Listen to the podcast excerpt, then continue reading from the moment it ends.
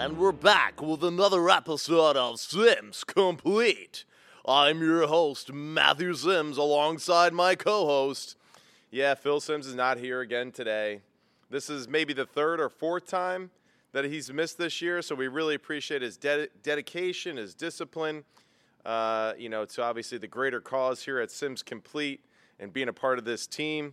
Uh, Big Phil, the diva, the man himself is out there in Las Vegas right now, probably telling some giant stories about when they were in the Super Bowl, all that kind of jazz. We're actually going to call Big Phil and FaceTime him. He has no idea that we're going to FaceTime him, we're going to call him uh, live here on the show and see what's going on. The guy seems to be having a few issues there in his hotel room, of course. Uh, Big Phil is not super tech savvy, and it seems that he can't get the televisions to work correctly in his hotel room. So we'll see what that's all about. We'll also get his pick too as well. Uh, I am currently four games up on him. Uh, last week he went one and one.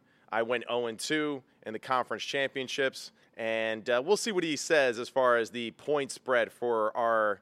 Uh, Super Bowl pick here, whether or not we'll go with an actual score to see who's closer if we both uh, pick the same team. So we'll see what he says. But uh, since he isn't here, it's actually even a better time for me to show this on YouTube, right? And also those listening at home, right?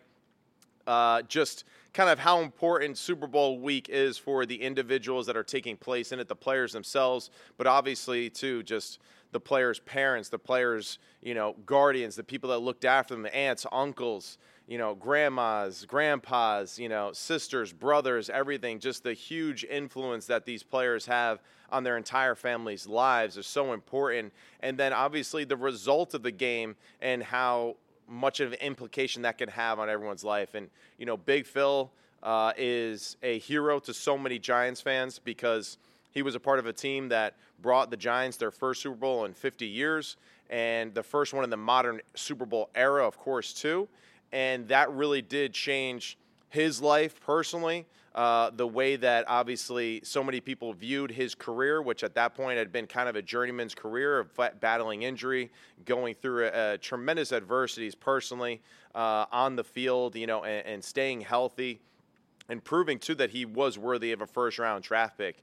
And uh, the the Super Bowl that he had in 1986 against the Denver Broncos was uh, at the Rose Bowl, which to me was so press, uh, uh, special for me to be there uh, just this past year to see Michigan versus Alabama, to be in the place where my father essentially had the game of his life, the best game that a quarterback has ever played in the history of the Super Bowl, and to be there in that in that same stadium, you know, was a very powerful moment for me. All those years later, I like to tell everybody too. Uh, you know, they always ask me, "Were were you there when your father?" Won the Super Bowl. I said, no, I, I like to think, well, I was there in, in, a certain sense, you know, but I like to also tell people that, uh, you know, after he won the Super Bowl MVP, he was like, hey, Diana, why not? Let's have another kid. I'm the man. I'm on the top of the world. Let's have number three. So I like to think that I was the result of that Super Bowl MVP for a lot of ways, too, to kind of put that, that cap on the season. Uh, no pun intended there. So, um, you know, just want to show this little clip right here. This was tweeted out, uh, you know, Giants videos the other day, and it's just discussing too, just Big Phil, 37 years ago today. Now this was January 25th. The Giants defeated the Broncos, and uh, it was 39-20 the Super Bowl, uh, the first in their Super Bowl franchise history, right? And then Phil Simms, obviously 22 of 25 for 268 yards, three TDs, winning the MVP. And I think the cool thing too about that stat is that he had two drops in the game, which is pretty crazy. So he went 22 of 25 with two drops in the damn game for 268, three touchdowns, won the MVP.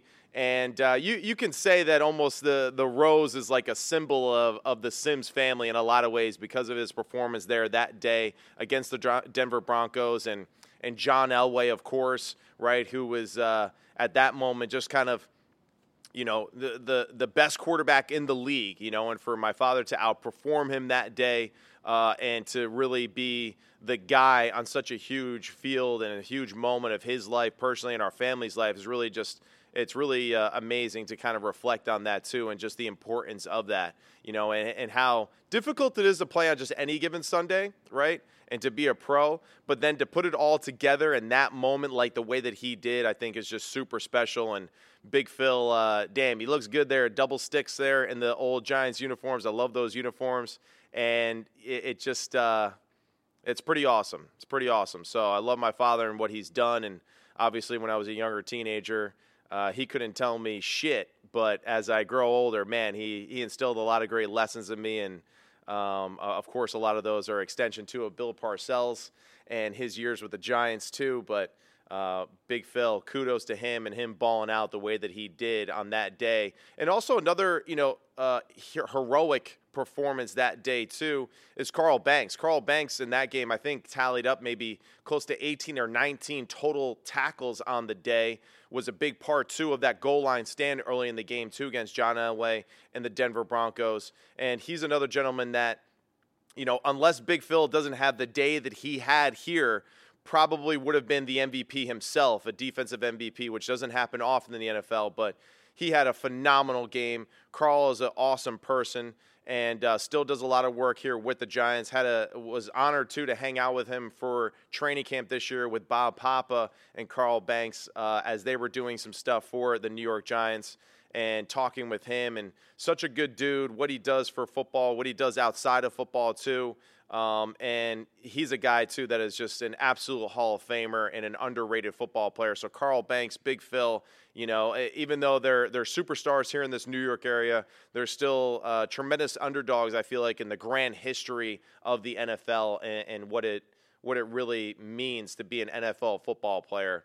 Um, so, just wanted to show some love to that. And I had to do that, too, with him not being here. You know, he had to miss this one because if I would have done this while here, he'd been oh, hey, you know, he'd have been all awkward because uh, Big Phil's a humble dude, and he doesn't like to, you know, gloat too much on uh, just the successes that he had as a as a player uh, and as a person, as a leader for this New York Giants football team here in this area, which is just uh, so powerful. So, shout out to Big Phil, uh, uh, our man here at Simms Complete.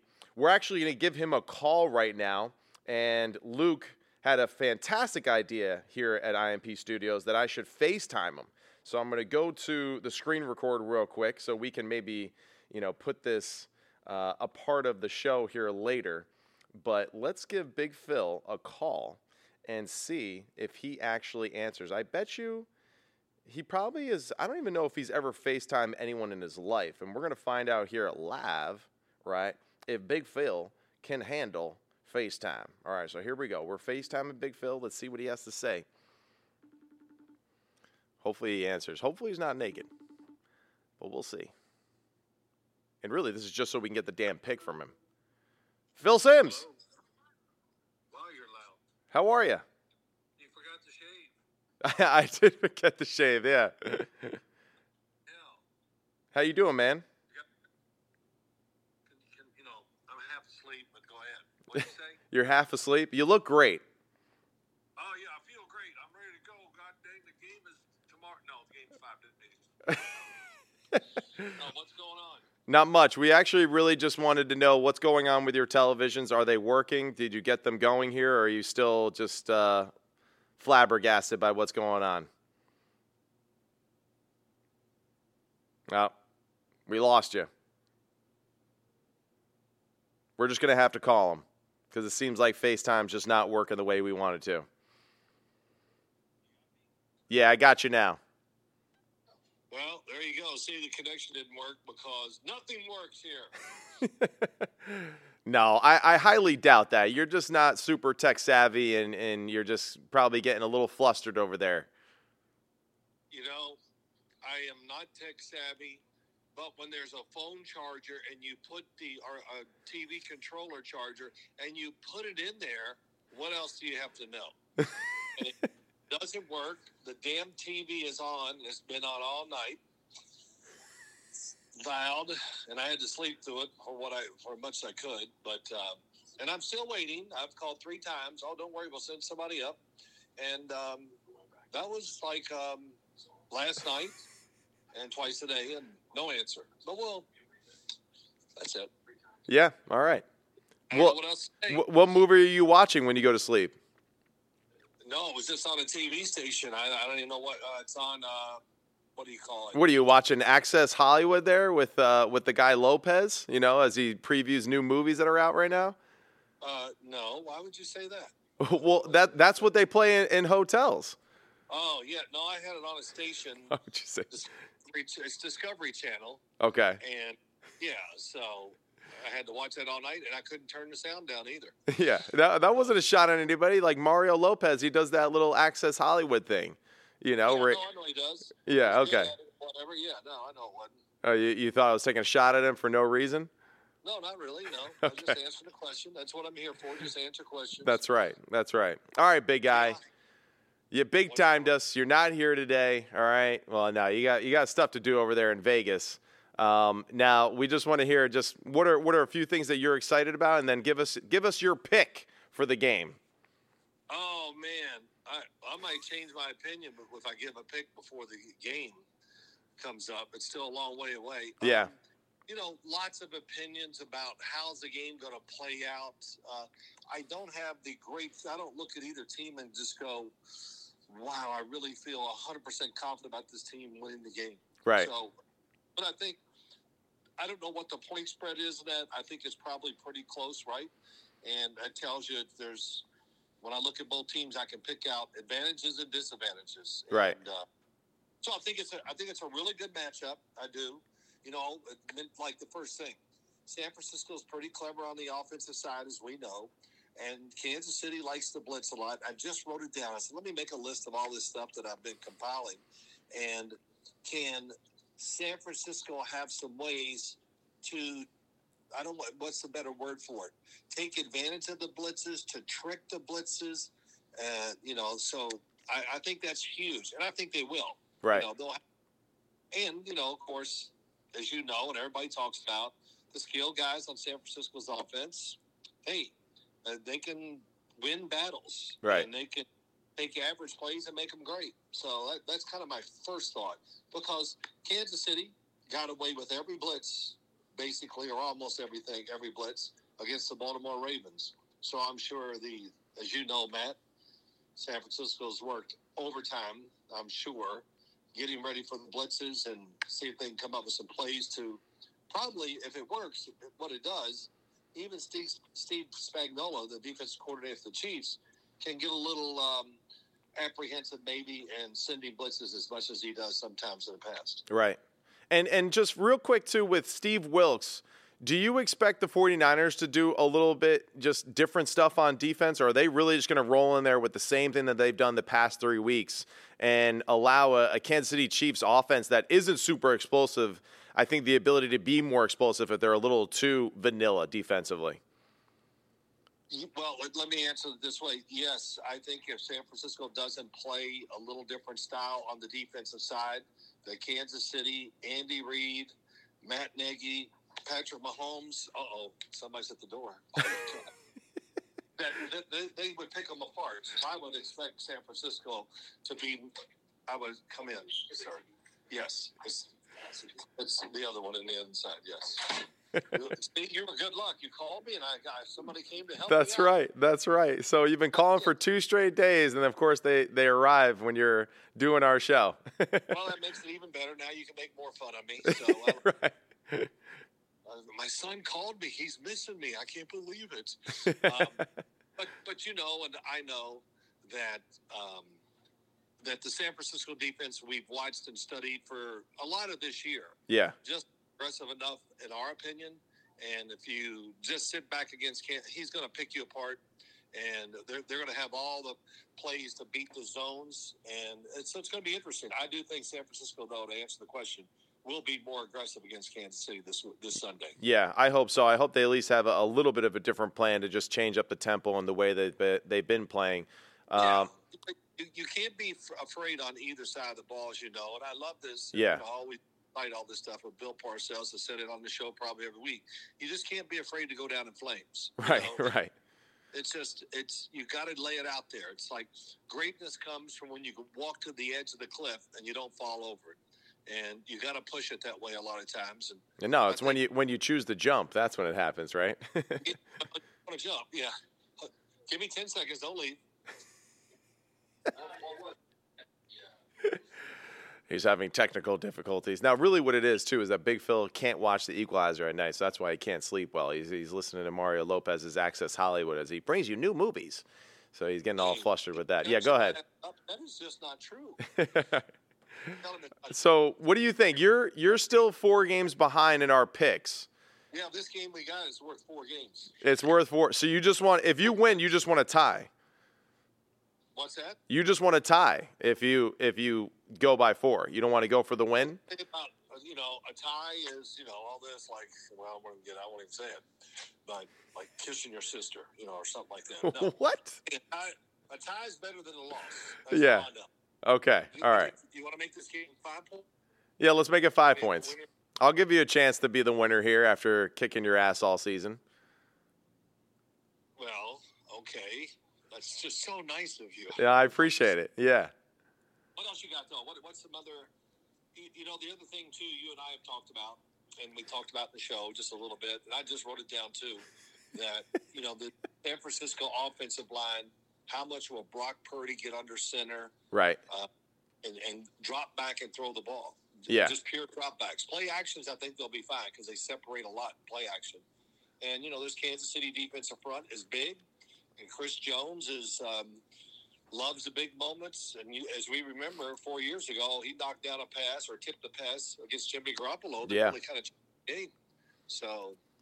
Um, I think that's I think it's a really big deal in the game too. I really do. I think it is. I think most importantly too for Chris Jones too, really and Wharton as well inside on that defensive line for the Chiefs is making sure that they uh, stop the run consistently against the 49ers because I think one thing Kyle will do uh, as opposed to what Todd Monken did a week ago is I think that they'll be a little bit more patient in the run game. Even if it is just gains of one or two, I think they will be a little bit more patient and have a few more uh, game plan specific designed run plays where they hope to get an advantage with an extra blocker or misdirection or some sort of confusion. I wouldn't be shocked either if, you know, if this were if I were Kyle, I would be trying to incorporate Deebo Samuel into the run game even more so in this game. Uh, because of his physicality and because of what they can do formationally. So I, I think Christian McCaffrey and Deebo I, I would have to say between the two of them, at least 30 carries on the ground for them to be successful and to win this game. Oh well, wow! If you get 30 carries out of those two, then you're going to win the game. That tells you everything's Right. working the right way.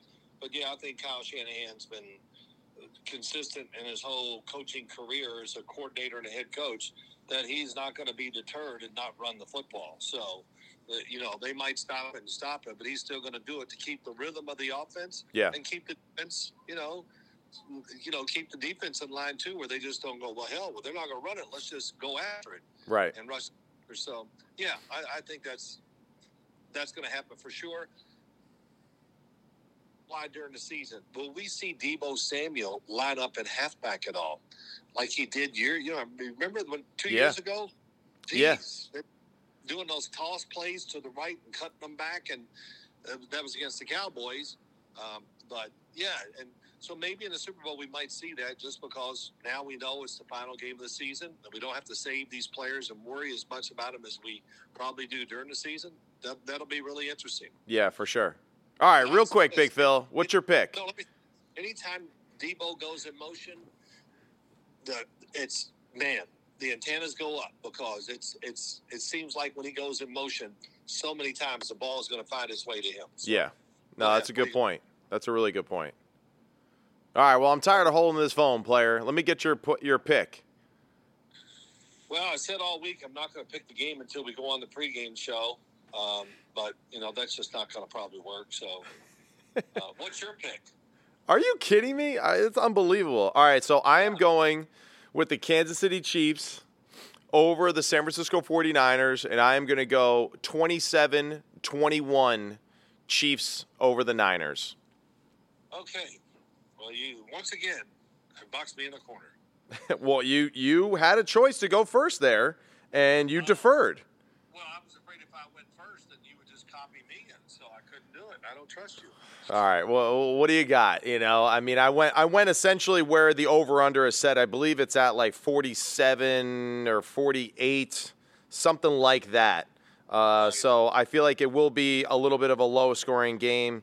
Um, the reason why I went with 27 is I feel like the the Chiefs they'll be kind of driving to seal the game. 49ers will play some good defense. They'll kick that field goal late. 49ers will will have one more chance to go down the field and score. And I just feel like the Chiefs, uh, you know, will will be able to kind of hold up there on the back end for that last drive of the game. So that's me being a little extra detailed there with how it'll play out at the end. Well, yeah. I mean, if it's a do or die drive at the end of the game, and you know it's got to happen, whatever, that limits things, and that would, to me, favor the Chiefs' defense if they're in that situation that they could stop San Francisco. Of course, I'm going to to take San Francisco, and I'm going to go high. What'd you say the over under is? I think uh, it was about 47 or 48. Okay, I'm going to go 31 27 San Francisco. 31 27. Okay. Yeah. Yep. And what, what, who is, who, isn't this terrible? I read everything, but I don't really pay attention to the point spread. What is the point spread? Do you know? Uh, I don't know. I want to say it might be two and a half. Yeah, in San Francisco's favor? I think so. yeah, that kind of surprised me when I saw that or whatever. Yeah. I say that over the stadium last night. It's really cool inside the stadium, and it was amazing. All the players are on the floor, you know, on the field, and they're being interviewed. It was amazing how many people were just sitting in the stands and watching it Yeah. and listening to a few interviews. It was. I'm not going to say. I'm going to say it would look like it was about three. Well, maybe half full or three quarters full. I was astounded that people just come to listen and see and. It is. It is beautiful. I will say that inside and outside, it's a pretty cool looking stadium. Yeah, it's part of the spectacle, too. And it sounded like there was a lot of 49ers fans there at the venue, too, more so than the Kansas City Chiefs at the moment. Well, San Francisco, they do travel very well. Right. I've seen here more than ever. It, I think we talked about it once. How wherever they played, there was a huge, you know, con, huge fan base of theirs that would would follow the team, and so a lot of money in San Francisco makes it easier too. So, yeah. All right, who's your pick for the MVP of the game? You picked San Francisco, so you think someone from San Francisco will be the MVP? Christian McCaffrey. Christian McCaffrey for MVP. Yeah, yeah. You know, I do. I do because I think to win, he's going to have to. He's going to run the ball well, and of course, we know they're going to find ways to throw short passes down the field, whatever. It could be down the field against an aggressive Kansas City defense. Right. I'm going to take Christian McCaffrey. I got to see him last night. Um, of course, I played with Ed McCaffrey, his father, and knew his mother, Lisa, so we had a, a good laugh there. And I interviewed Kyle Shanahan last night too. Oh, okay. great. Yeah, how'd that go? It went really well. He was in great spirits. Um, we kind of referenced back to the day he came up to the house, and him and I threw. Right. And I was, and he, and he said it was the first time I ever threw where I didn't get a sore arm. And uh, it was it was great. He was really funny about it. He said, "I called my dad and told him, Dad, everything you told me's wrong." That's Yeah, awesome. He, he was in really good spirits, and um, you know, what a career he's had. Really, as an offensive coordinator, he even say head coach too. So uh, it, it was really good seeing him. I haven't seen I haven't seen him I, I since the day we threw, and I think that was close to 15 years ago. Wow. Okay. I know think I would run into him here or there, but I just haven't. Yeah. And uh, I don't think I ever did one of his. Get, well, he wouldn't have been a head coach when I was doing games. So, but okay. Hey, look, have a great show. Thanks. And, uh, The show's over. Thank you for tuning in. oh, you're already done. no, no, no. I'm just kidding. You just, you know, we, we've been on the phone for 15 minutes, so I'm impressed. Well, yeah. Usually when you call me, you're asking for money. So this is Get the hell out of here. See, I'm hanging up on you because that is just not true. I know. I know it's not true. Don't get all bent out of shape and whatever. All right. Well, you know, while you're gone, when I'm going to hang up this phone, me and Luke, we're actually going to put a picture of you uh, butt ass naked here on the screen for everyone at home to look at. So, No, you're not. all right. See ya. You the man, big guy. Good day. You the man. You the man, Matt. See ya. All right, that was uh, Big Phil tuning into the show. Hopefully, that was good quality, right? Because that just took up 15 minutes of our show. Uh, I thought it'd be really quick, but I mean, the dude just got excited, and you could just hear his, his enthusiasm when talking about ball. He said Christian McCaffrey is going to be his MVP. I'm going to go on the opposite side since I'm picking the Chiefs to win, and I'm going to go with our New Jersey native Isaiah Pacheco with the MVP. So we're both going running back here in this one, and I think uh, rightfully so in this type of football game it's easy to kind of go for the quarterbacks, right? And listen, if, if if either quarterback plays decently well and gets the W, most likely they will have that advantage to winning the MVP. Uh, but I think it's always fun too, especially with our MVP conversation we had for the regular season during the year. Of just, it's always good to kind of do and think outside the box a little bit here. So I'm going Isaiah Pacheco, his physical running style. He think I think he has to be a, a tremendous asset to the Chiefs being able to obviously stay on schedule offensively, avoiding negative plays. He breaks a lot of tackles. I feel like he might might have that one or two wow moments of where he's hit behind the line of scrimmage and just kind of goes into his version of beast mode, breaks a tackle or two, rips off another 10. And Christian McCaffrey is absolutely capable of doing that too. You know, one thing that I think is really important for this football game too is just the field position battle. I know that's a corny cliche thing to say, but just like Super Bowl is has to be complementary football. It has to be great defense, offense, and special teams, each phase playing into the other consistently throughout the ball game from start to finish. And the field position battle to me is absolutely huge. That's one thing I think Kansas City did extremely well against the Baltimore Ravens in the AFC Championship game even when they were pinned back into some really tough situations, I feel like the Chiefs were able to get the two or three first round, uh, first uh, downs that they needed, excuse me, to change field position to make Lamar Jackson drive the length of the field. And I would say that would be key again, right, for Spagnuolo and this defense to have a tremendous advantage schematically on how they play Kyle Shanahan and his ability to do things offensively and to be creative he needs to force Kyle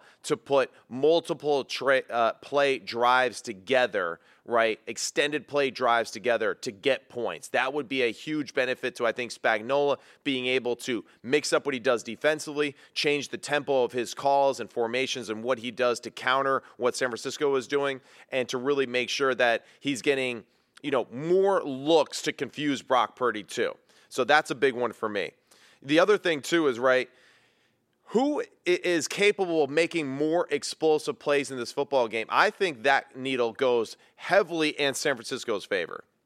San Francisco has, I think, a little bit more of a creative offense, right? In that regard, I, I, say Kyle Shanahan, you know, is over Andy Reid as far as creativity and offensive uh, of, of, explosion, right? Being able to create explosive plays consistently. I think that Kyle Shanahan has a tremendous advantage in that regard, and I also think he has a tremendous tremendous advantage because he has more weapons at his disposal. He's got Christian McCaffrey, he has Deebo Samuel, right? Then he has George Kittle, who I don't necessarily think has to have a huge impact in this game as far as a pass catcher, but he can definitely have a huge impact in this game as a run blocker in this game. And that's really key.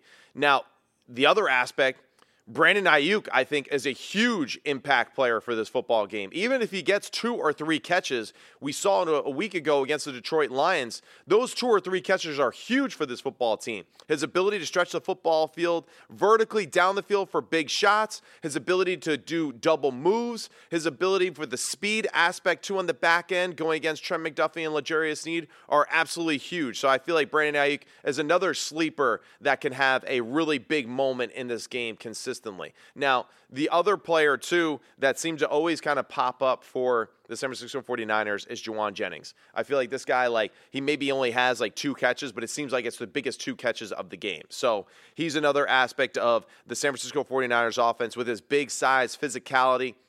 I think he actually matches up pretty well against Trent McDuffie, who's a little bit on the smaller side of the corner position. L'Jarius Sneed matches up more with him physically with his length and size, but will you use L'Jarius Sneed to cover a Jauan Jennings? Most likely not. So I feel like it's going to be someone else that's going to be responsible for covering Jauan Jennings, and I feel like that gives another advantage to Kyle Shanahan in the way that he calls the game. So when we go through the, the positions here, both on offense and defense, I'm just going to kind of go through the position groups, right, and kind of who has the advantage and where, right? The the quarterback room. Let's start there.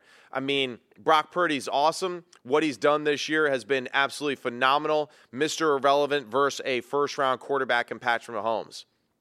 Brock Purdy has struggled the past few weeks. He hasn't quite looked his normal sharp self that we've seen throughout the regular season. You know, playoff football is a little bit different. You see more looks, you see uh, more calculated risks from the defensive coordinators getting after them. The physical nature of the game is a little bit different in playoff football, right? And this will be another matchup again, too, where that'll be big. So I feel like Kansas City collapsing the pocket consistently around Brock, making Brock feel small in the pocket, not allowing him to scramble for yards like he did so well against the Detroit Lions will be a big factor. And then also, too, just tip passes. I feel like Brock has a little bit of a lower stature in the pocket, a little bit of a longer uh, release and, and, throwing motion. And I wouldn't be surprised if Spagnuolo and the defense really emphasize hey, if you can't get home, but if we're around him, get your hands up, tip passes like we saw McNeil tip the pass against Brock in the NFC Championship game uh, to cause that interception. So that'll be a big aspect of it. On the other side, though, right, is just Patrick Mahomes, man. He is just I mean, he's one of one. I mean, let's face it. You know, Brock has done a great job of playing within the confines of the system, making the right decisions consistently. Can he scramble for yards in this game? Can he make a few off the cuff plays to kind of keep them on schedule with the great skill group that they have? And I have no doubt that Kyle Shanahan will script it up in a way to make Brock feel comfortable in the game early because that's important. Patrick Mahomes, on the other hand, I feel like he's really showed us the past, you know, this past year specifically, but throughout his young career here so far, that he can win kind of however the Chiefs need him to win. Last week we saw very conservative, a lot of good decisions, protected the football. For a guy that threw the ball 39 times, he never really threw it into traffic or into danger, not one time, right? And I think that's super impressive. This week, now going against the 49ers, who have been extremely vanilla defensively, wouldn't be shocked if actually the Kansas City Chiefs generate a few more explosive plays if Steve Wilks plays a little bit more of that vanilla style in which we have seen. And we'll get a little bit more into that discussion here in a minute. So, but Patrick Mahomes is absolutely, you know, one of the greatest quarterbacks of all time right now. If he were to retire today, he absolutely is. I think that what he's done in his young career thus far really does make him the greatest quarterback of all time already over Tom Brady. I know that's a bold statement to make, but he just he's done more in a less period of time than Tom Brady has and he's really been the focal point of the football team for his entire, you know, time here in Kansas City. Whereas Tom Brady, the team was built around him. He eventually became a superstar. Patrick Mahomes was really a superstar from day one and was the heart and soul of the football team from day one. And his growth at the position has been absolutely tremendous. So uh, the quarterback battle here will absolutely be phenomenal. Mr. Irrelevant versus the first round draft pick, and which guy can really just make the easy plays easy, and which guy really does have those two or three moments that you need in every Super Bowl that says, wow, that really was a game changing like play there. Both are capable, both have different aspects to it that they need to uh, uh, take advantage of. Both throw it really well on the run, and both have shown that they're great scramblers. So, really great quarterback duel that we have here today, uh, this weekend, excuse me. The running back competition now. Christian McCaffrey and Isaiah Pacheco are two players that just, they literally run just fearless and borderline crazy. And they absolutely break more tackles, I feel like, than the majority of the rest of the league does, right? With just their tenacity, their pad level, their ability to see and cut and be aggressive as they cut. I give a slight advantage schematically to Christian McCaffrey and Kyle Shanahan again with their their run style, their run design. Isaiah Pacheco and them, they have absolutely done a great job running the football. I just don't think that they have been as creative as far as the way that they get advantages. It's been more so, I feel like, being physical, old school nature, a little bit more straightforward attack. Where Christian McCaffrey, I feel like, and Kyle Shanahan, they will be able to use creativity, motion, and shifts along with Christian's ability to make unbelievable runs after contact for both of these guys, too, being on a little bit on the smaller side, they sure do break a lot of tackles consistently throughout the game. And this being a one off game, would not be shocked to see both of these guys running even harder than they have been the entire season, knowing that they have an off, a whole offseason to get healthy. So, really excited for this matchup. And the, the one thing that we have to really remind ourselves, too, in the running attack, like we just said with Big Phil when he was on. I think Deebo Samuel will be a huge aspect of the running attack for the San Francisco 49ers, which gives them another advantage in that regard, right? Whereas I feel like Isaiah Pacheco, you know, we've seen Clyde Edwards Helaire make a little bit of an impact here and there, but Isaiah Pacheco really is kind of like a one man show in that running attack. Where San Francisco, Christian McCaffrey, Deebo Samuel with his reverses, end around type of concepts, but also too between the tackles, I think will be a huge aspect. And then the ability to maybe go to Elijah Mitchell, right, in physical uh, situations, right? Especially when Elijah Mitchell comes into the football game, uh, I feel like you know the the defense kind of okay. They might not run it. They might not run it as aggressively. He is a big, strong, powerful back too. So I feel like that three-headed horse backfield potentially can do some real damage too, and that will really help Brock Purdy throughout the game if they can run the ball consistently the way that they you know typically do in these games. I think that'll be a huge aspect of it. Right? Get guys like Nick Bolton, Drue Tranquill, get them stuck in the line of scrimmage to allow some of that other passing game stuff to open up uh, behind the scenes. The receiver position, really fun battle, I think, really on both sides. This is another one, too, where giving that advantage to the San Francisco 49ers because of Deebo Samuel, Swiss Army knife, can do a little of everything, right? Big Phil even said it before. When he goes in motion, you have to have, you know, your your your ears up. It's got to be ready to go, right? You have to communicate extremely well because when he goes in motion, he is a huge aspect to how they are trying to attack the defense, right? And a lot of the screens, a lot of the receiver screens are prevalent to him because when he catches the football, him versus a corner is always an advantageous look for the San Francisco 49ers because of his physicality and his toughness when he catches the football. Brandon Aiyuk, I've been saying it all year, one of the most underrated receivers in the entire NFL his ability, obviously, to stretch the field vertically down the field with his speed, his ability to change direction so smoothly, and, and his fearlessness over the middle, too. Him and Brock Purdy have a great rapport with each other. And I feel like Brandon Aiyuk is a, another player here that really gives Spagnuolo and this Chiefs defense a very difficult time to say who are we focusing on and where and why because of his ability to do multiple things for them, right? Whether he is singled up on the backside by himself or whether he is in bunch formations and he's running those spray posts or any of those vertical breakers or anything shallow crosswise where he can catch it and run he's a huge aspect of the game to me. We already touched a little bit on, you know, Jauan Jennings and his impact, his physicality too, with his size and his frame, I think is going to be absolutely tremendous. Uh, so he is definitely a guy that I think, you know, might not make a huge impact statistically, but we have to be aware of him in key situations, especially with his frame of making those really big 50 50 plays that keep the 49ers on schedule, like we saw a week ago.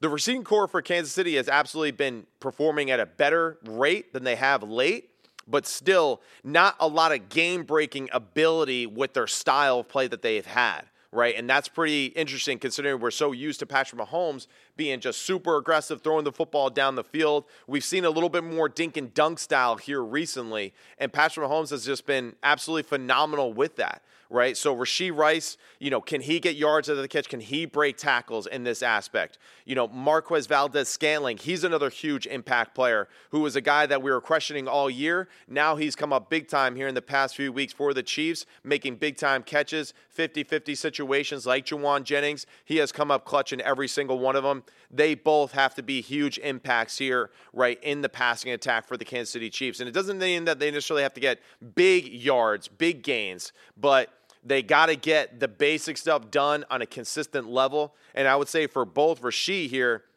you know, and Marquez Valdes-Scantling, one thing that the San Francisco 49ers do, I think, as well as anybody on the back end, is that they go for strips. They try to strip the receiver and be physical with that punch aspect technique when they're going for hits. And Rashee Rice, being a rookie, that would be one thing that I would really, you know, kind of remind him of as the week goes is that, hey, man, the extra yard isn't so important as just protecting the football when contact is coming because these are veteran like players here. They have a, a, a a lot of experience in big games like this. They've been there before. They will be going after the strip instead of the tackle here in a lot of cases. So protect the football. That's a big key for me. Now we go to the tight ends. right, on the offensive side of the football for both teams. George Kittle, Travis Kelce. I mean, two of the best tight ends in the league. These guys are uh, tight end you to the fullest. George Kittle, absolutely in his prime, right? He's one of the he is probably the best tight end in the league. And what's cool about George Kittle is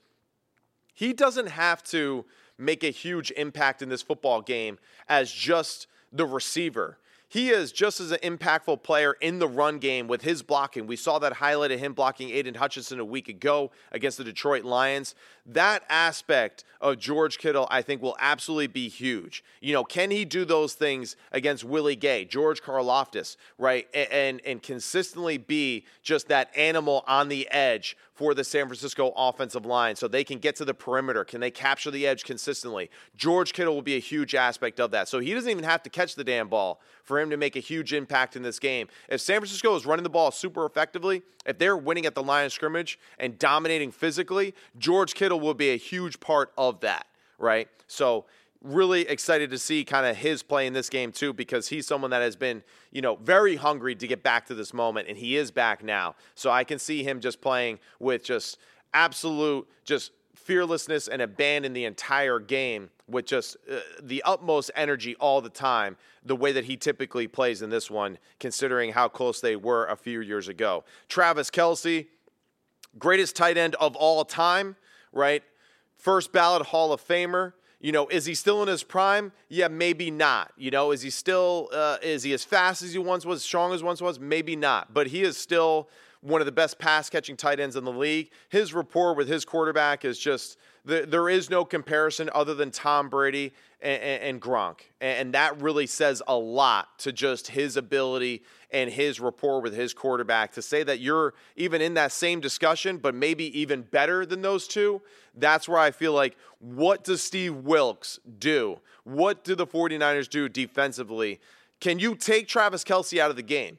Because if there's two people to stop on Kansas City, it's Isaiah Pacheco and it's Travis Kelce, obviously outside of their quarterback, Patrick Mahomes. But Baltimore Ravens had a tough time doing that. They certainly didn't do it in the first half of that football game, and that's really all that they needed to win this football game. Now, this one, a little bit different. I don't know if Kansas City can hold on the same way they did against Baltimore in that same regard, but – does Steve Wilks do something special to slow down Travis Kelce? Do they jam him at the line more consistently? Do they try to get hands on him more consistently? You know, that would be the big thing for me, too. Free releases like they did against Baltimore, that's a, a recipe for disaster, I feel like. You have to be physical with Travis Kelce, you have to wear him out physically throughout the football game so he is not the one making that big catch late that beats you. So that's a huge one for me. Now, just to kind of talk about the offensive defensive matchup between Kyle Shanahan and Spagnuolo. And I think this is a, a really fun matchup. One thing for Spags, right, is that he is going to go uh, and, and, look at um, just the Lions, right? The Lions film, what they did to San Francisco, how they were able to confuse Brock consistently, and and really try to piggyback off of some of those things that they did extremely well with their combo coverages, with the different looks that they did, and, and mix it into his own. Because the Kansas City Chiefs, you know, Spagnuolo, he has more at his disposal he has better players on his side of the football than the Lions did on their defense, right? You know, he has superheroes on every tier of that defense. He's got some of the best corners in the league. He has a really good safety. He's got great linebacker play, and he's got really solid defensive play with Chris Jones, who Big Phil even said too, seems to come up big in these huge moments, right? So, Spagnuolo, can he do enough schematically to confuse Brock Purdy, to switch up the looks, to keep Kyle Shanahan off a little bit? Keep him out of rhythm, right? And really do a good job too of just switching up looks while still staying simple with what they do, right? Because I think the big thing is Kyle Shanahan will be extremely patient with the run.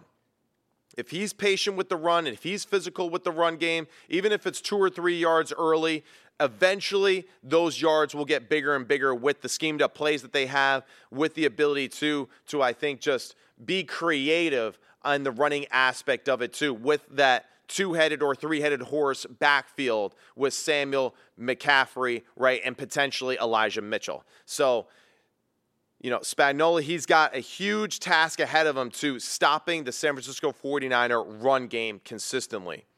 Kyle Shanahan have a few special plays, right? A few special plays, almost trick plays, if you want to say those, where you're getting the Chiefs out of their normal rhythm of the calls, right? And I feel like if you just kind of rattle their cage just a little bit, this will be huge for slowing them up and being overly aggressive and potentially overpowering you in certain passing situations. So, do you have a few Kyle Shanahan get out of jail free cards where it's double pass, right? The reverses, the end arounds, right? Any of those things where there's some sort of deception and trickery involved to slow down the Chiefs' defense.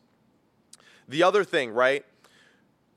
Can the Chiefs and Spagnuolo, can they switch up the looks consistently while still being able to communicate effectively? Kyle Shanahan, that offense, a lot of shifts, a lot of motions, a lot of different looks, right? Can you be actively involved on the defensive side of the football for the Chiefs and be able to communicate all the moving parts while still being slightly aggressive at times when you need to, still getting the favorable matchups in certain positions that you want to have. So that's where I find it really interesting too. You know, do they run a lot of man coverage on the back end against the 49ers?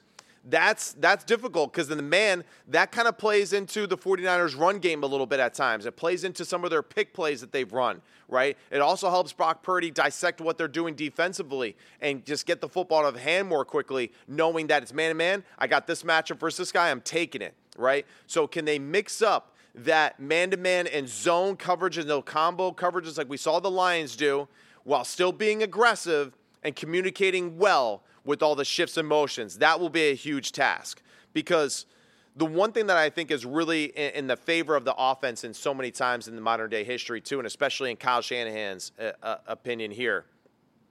Kyle Shanahan can line up in or send out 21 personnel, which is like a running back, a fullback, a tight end, and two receivers out there.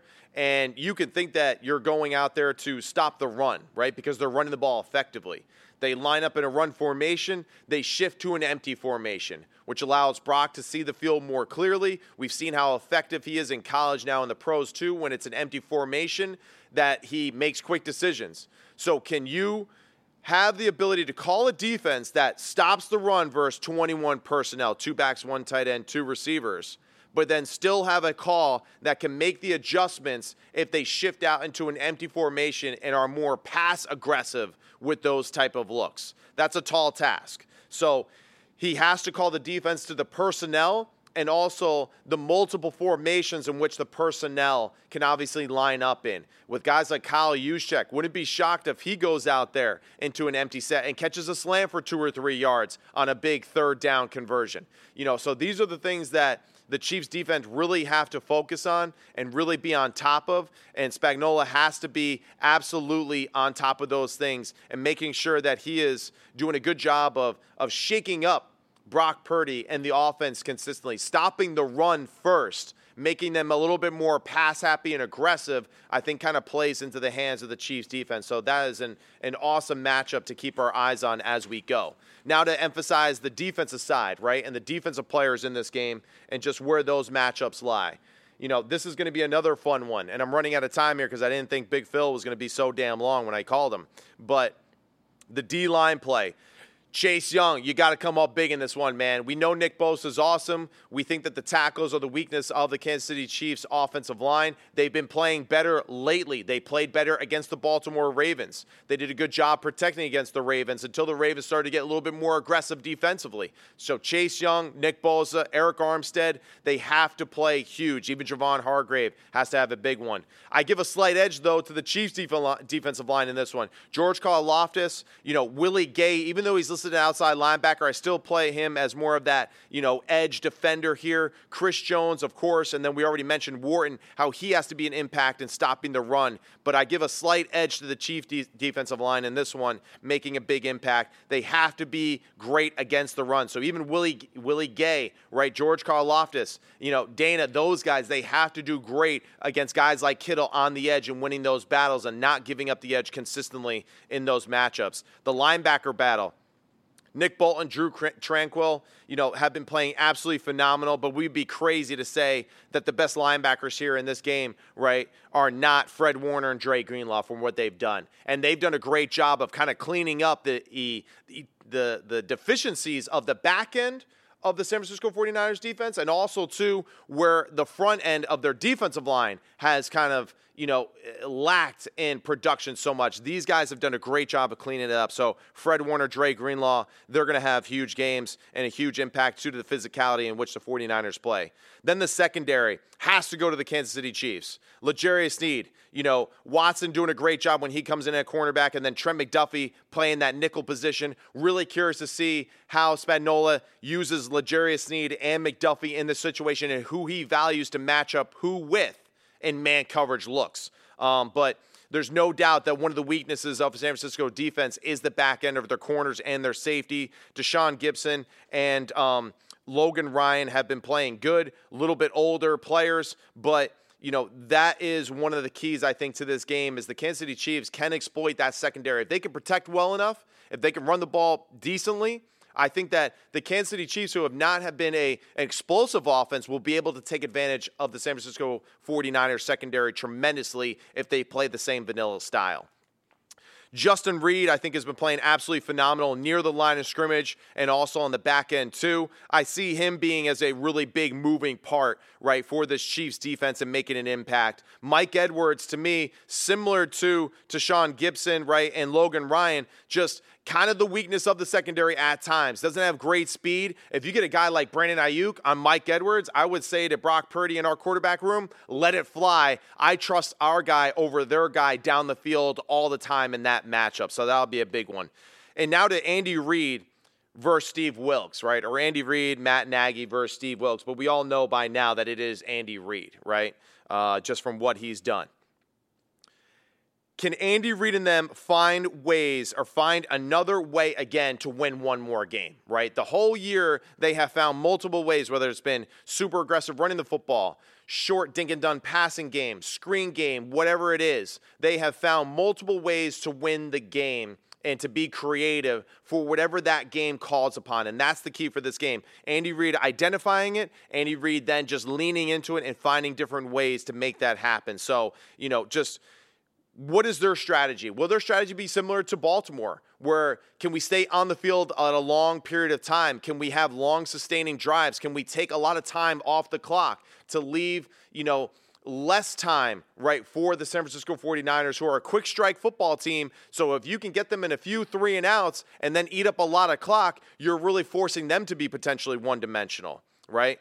The other aspect on the other side of the football is Steve Wilks. They've been super simple the entire season. They've been super simple in the uh, postseason. Now the key is it almost plays into your advantage. You haven't done anything all year. It's tough for the Kansas City Chiefs to game plan for something that they haven't seen you do. It's tough for them to kind of think of what your counters will be because you have been so vanilla all year. So Steve Wilks has the freedom here to be more aggressive, to take more risks, to rush the passer more with five or with six, and to get after Patrick Mahomes, to crowd the line of scrimmage if they think that would be advantageous to make the Kansas City Chiefs one to more dimensional, one dimensional, and to get them out of being run heavy. So that will be huge. So Steve Wilks and the fact that they've been so vanilla and made it to the Super Bowl, I actually think plays into their favor tremendously in this one, right? So that'll be huge. And then force, you know, just negative plays. That's the key for me, right?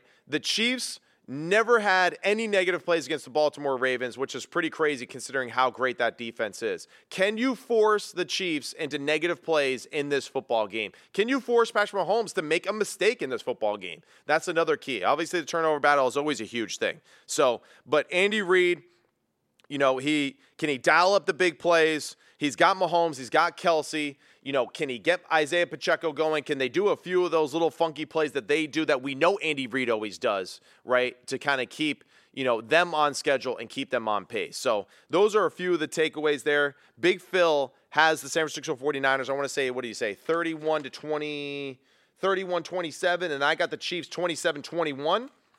So we both got the Chiefs scoring 27 points. This is going to be a great Super Bowl. Love the aspect of this. I think both teams absolutely can win. It'll be really big, just kind of how you start and how you finish this football game. Wouldn't be shocked if both teams are a little bit tight in the beginning, but the first quarter, right before a half, right? To start that third quarter, and then obviously the last five minutes of this game are really just kind of, I think, where Super Bowls are won and lost, right? And uh, this is going to be an awesome battle between coaches. Now, Andy Reid's going against Kyle Shanahan. In the past, there have been three other matchups where uh, they have uh, coaches have gone up against each other for the second time. The coach that won the first time, in this case, Andy Reid, they always won the second matchup. So this would be the first time in the in the history of the NFL where Kyle Shanahan will beat the coach that beat him the first time in the Super Bowl. So we'll see if Andy Reid can go 2 and 0, right? Or if Kyle Shanahan breaks that trend of finally defeating the coach that beat him the first time in the Super Bowl. So that'll be an interesting one to look at. Um, great matchup, though. Just want to give shout out again here to Believe Network, IMP Studios for always taking care of us. Big Phil, thanks for showing up. Now, thanks for answering the phone call, Big Phil, and taking up more time than I actually anticipated, but that shouldn't have shocked me. I should have been prepared for that. Uh, thank you to Believe. Thank you to IMP Studios. Enjoy the game. We'll have the Super Bowl review next week. Big Phil will be tired, but we'll still drag him in here to do it. We'll review the Super Bowl, and then we'll get into off-season draft stuff. So uh, enjoy the weekend. Enjoy Super Bowl Sunday. Enjoy this great American holiday that we have. I am Matt Simms. This is Simms Complete, and we will see you and you'll hear us next week. Thank you for tuning in. Toodles.